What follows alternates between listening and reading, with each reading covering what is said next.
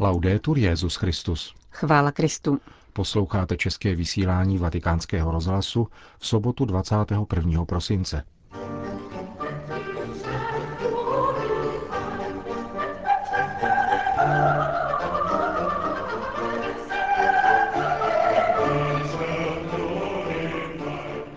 Papež František se na tradičním předvánočním setkání setkal se zaměstnanci římské kurie. V podvečer pak navštívil římskou dětskou nemocnici Bambino Gesù.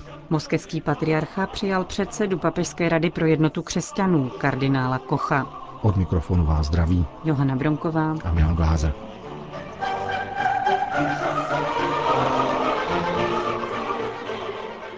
Zprávy vatikánského rozhlasu. Vatikán. Uznání a dík, ale též varování před pomluvami, které jsou bohužel ve vatikánských palácích nepsaným zákonem. Těmito tóny se vyznačovala první předvánoční promluva papeže Františka k římské kurii. Svatý otec na dnešním tradičním setkání s jejími zaměstnanci poukázal na trojici rysů, kterými by se měl vyznačovat kuriální úředník. Odbornost, službu a svatost. První papežova slova však vyjadřovala vděk jeho nejbližším spolupracovníkům, zejména pak státnímu sekretáři arcibiskupu Parolinovi. Naše srdce nyní zaplavuje vděčnost vůči Bohu, který nás miloval natolik, že za nás daroval svého jednorozeného syna. Je tedy rovněž tak důležité vytvořit prostor pro vděčnost mezi sebou navzájem. Cítím proto potřebu o těchto prvních Vánocích, které prožívám jako římský biskup, abych vyslovil velký dík každému z vás jednotlivě i celému pracovnímu kolektivu. Děkuji za vaši každodenní službu a za nelehké úsilí o vzájemnou spolupráci, naslouchání, konfrontaci, docenění různých osobností a vlastností ve vzájemné úctě. Papež se poté obrátil ke zvláštní skupině kuriálních pracovníků, těm, kteří odcházejí na odpočinek. Dobře víme, podotkl římský biskup, že jako kněží a biskupové nejdeme nikdy do penze. Opouštíme však úřad, což je správné také proto, abychom věnovali trochu více času modlitbě a péči o duše, počínaje tou vlastní.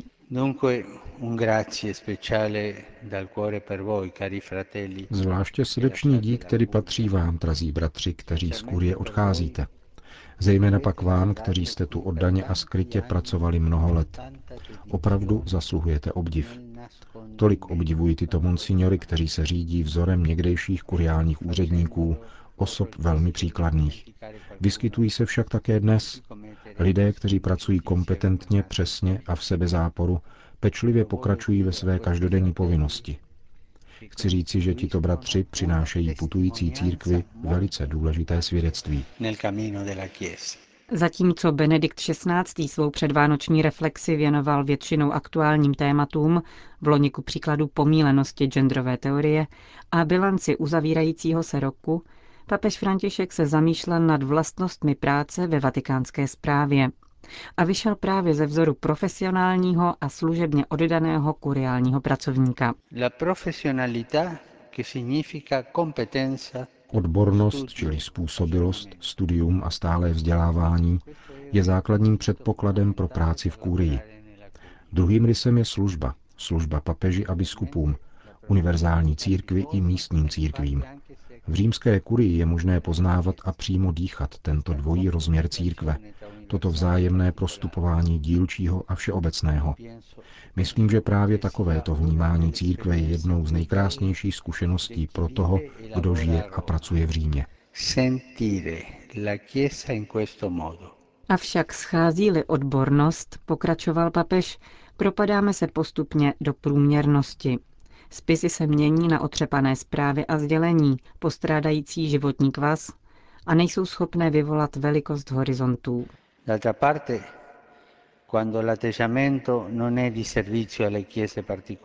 na druhé straně chybí-li postoj služby místním církvím a jejich biskupům, rozrůstá se kuriální struktura jako tíživý byrokratický, dozorčí a inkviziční celní úřad, který nedovolí, aby Duch Svatý působil a boží lid rostl. Kromě odbornosti a služby uvedl svatý otec ještě třetí nezbytnou vlastnost kuriálního zaměstnance – svatost. Dobře víme, že svatost je v hierarchii hodnot nejdůležitější. Zakládá se na ní totiž také kvalita naší práce a služby. Chtěl bych říci, že zde v římské kurii byli a jsou svědci. Vícekrát jsem to již veřejně řekl, abych za ně pánu poděkoval. Svatost se vyznačuje životem, ponořeným v ducha, otevřeností srdce vůči Bohu, neustálou modlitbou, hlubokou pokorou, bratrskou láskou ve vztahu ke kolegům. Znamená také apoštolát, ohleduplnou a věrnou pastorační službu, která se koná s horlivostí a v přímém kontaktu s božím lidem. A právě toto spojení s božím lidem je pro kněze nezbytné, upozornil papež. Zdůraznil poté, že svatost v kurii vyžaduje, aby se uplatňovala jedna výjimečná výhrada svědomí. Ano, námitka svědomí vůči klepům. Je správné, že trváme na výhradě svědomí v různých oblastech, ale možná bychom se k ní měli uchylovat také my v obraně před jedním nepsaným zákonem našeho prostředí. A tím jsou tlachy. Vznášejme proti ním všichni námitku svědomí. Všimněte si prosím, že tu nechci pouze moralizovat. Klepy totiž poškozují lidi, kvalitu práce a prostředí. Prospěje nám, když se zamyslíme nad úlohou svatého Josefa, jeho tichostí a nepostradatelností po Marijině boku, zdůraznil na závěr římský biskup. Josefova péče o jeho nevěstu a o dítě vypovídá mnohé o naší službě církvy. Prožívejme tedy tyto Vánoce v duchovní blízkosti svatému Josefu. Loučil se svatý otec s římskou kurií.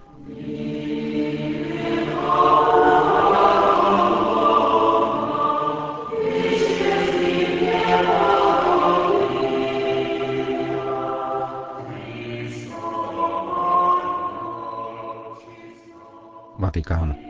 Papež František zve na svatého Valentína do Vatikánu všechny snoubence, kteří se připravují na vstup do manželství. Setkání organizované Papežskou radou pro rodinu proběhne 14. února příštího roku v aule Pavla VI. od 11 hodin dopoledne pod titulem Radost říci si navždy ano. Papež František se vícekrát obrátil k mladým lidem, ku příkladu při apoštolské cestě do Asízy, kde hovořil o manželství jako o povolání a vyzýval mladé lidi k trvalým životním rozhodnutím. Ohlášené valentinské setkání bude však první v řadě, věnované výhradně snoubencům. Jak oznámil předseda Papežské rady pro rodinu arcibiskup Pália, je možné se na ně přihlásit prostřednictvím diecézních rodinných center či přímo u svatého stolce.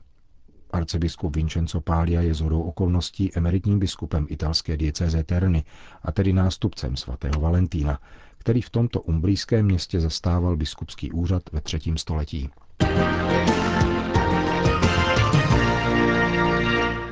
O čtvrté hodině odpolední zahájil papež František svou předvánoční návštěvu dětské nemocnice Bambino Gesù, respektive jednoho z jejich čtyř římských objektů na vrchu Janikul v blízkosti Vatikánu. Návštěvu nedoprovázelo vatikánské televizní centrum. Novináři akreditovaní u svatého stolce mohli její oficiální okamžiky sledovat prostřednictvím interní televizní sítě. Tutež možnost měli také všichni malí pacienti na svých nemocničních pokojích. Ovšem s výjimkou soukromých pozdravů v jednotlivých prostorách, kterým však byla vyhrazena většina času. Na přání papeže Františka byla návštěva koncipována tak, aby se mohl osobně setkat s co největším počtem hospitalizovaných dětí a jejich rodin. Svatého otce čekala u vstupu do nemocnice malá skupina dětí různých národností, která dokazovala mezinárodní povahu papežovy dětské nemocnice. Až 11% místních dětských pacientů totiž není italského původu. Papeže uvítal také nositel umělého srdce, dnes již plnoletý Saverio, který zde před třemi lety podstoupil vůbec první implantaci tohoto druhu na světě.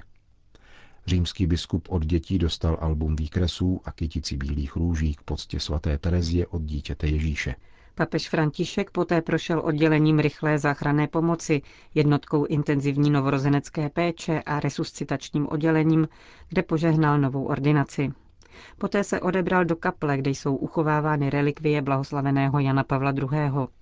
Zde jej očekávali děti z hematoonkologického oddělení a předali mu koš plný svých snů a modliteb pozbíraných mezi malými pacienty v očekávání papežovy návštěvy. Papež k dětem promluvil, pomodlil se s nimi a požehnal jim.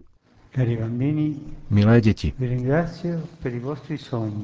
děkuji za vaše přání a vaše modlitby, jež jste sebrali v tomto koši, který jste mi předali.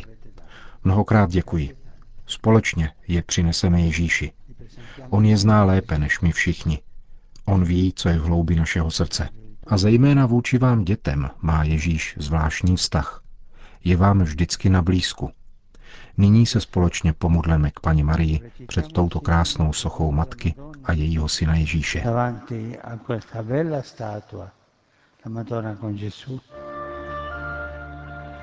Ave Maria, piena di grazia,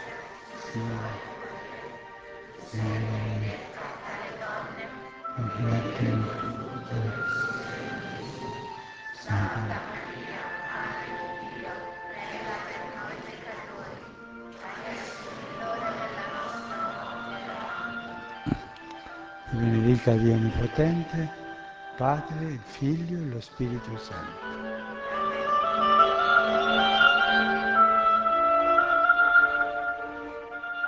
V nemocniční herně pak svatý otec pozdravil asociaci rodičů, kteří již mají své anděly v nebi.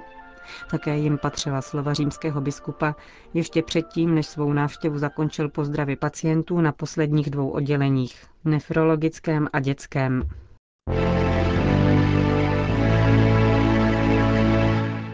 Kardinál Koch navštívil v těchto dnech v Moskvě patriarchu Kirila. O své návštěvě u hlavy ruského pravoslaví hovořil předseda Papežské rady pro jednotu křesťanů po svém návratu pro vatikánský rozhlas.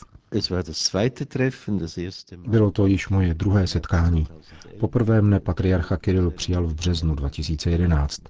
Tentokrát jsme mluvili nejprve o vztahu mezi ruskou pravoslavnou a římskou katolickou církví, o teologickém dialogu mezi pravoslavními církvemi a katolickou církví a dále o výzvách, které před nás staví současná společnost a odpovědích, které na ně můžeme dát společně.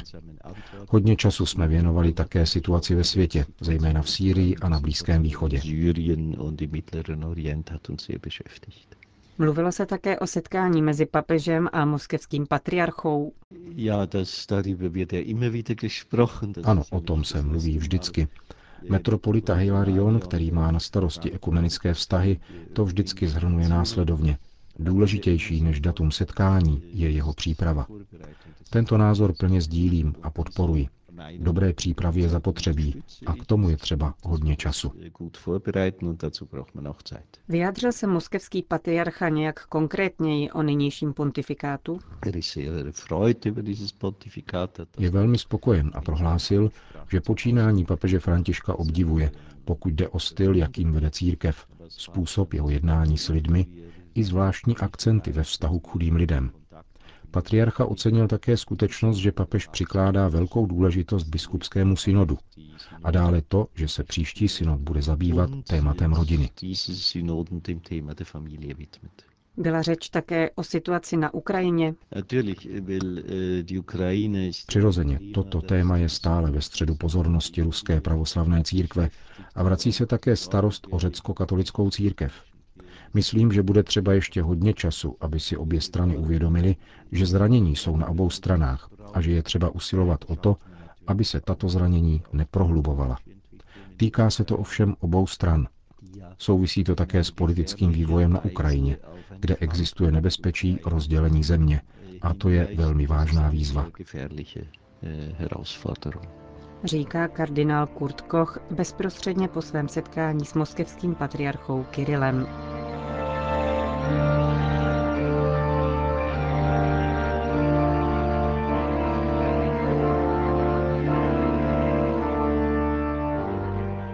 Končíme české vysílání vatikánského rozhlasu. Chvála Kristu. Laudetur Jezus Christus.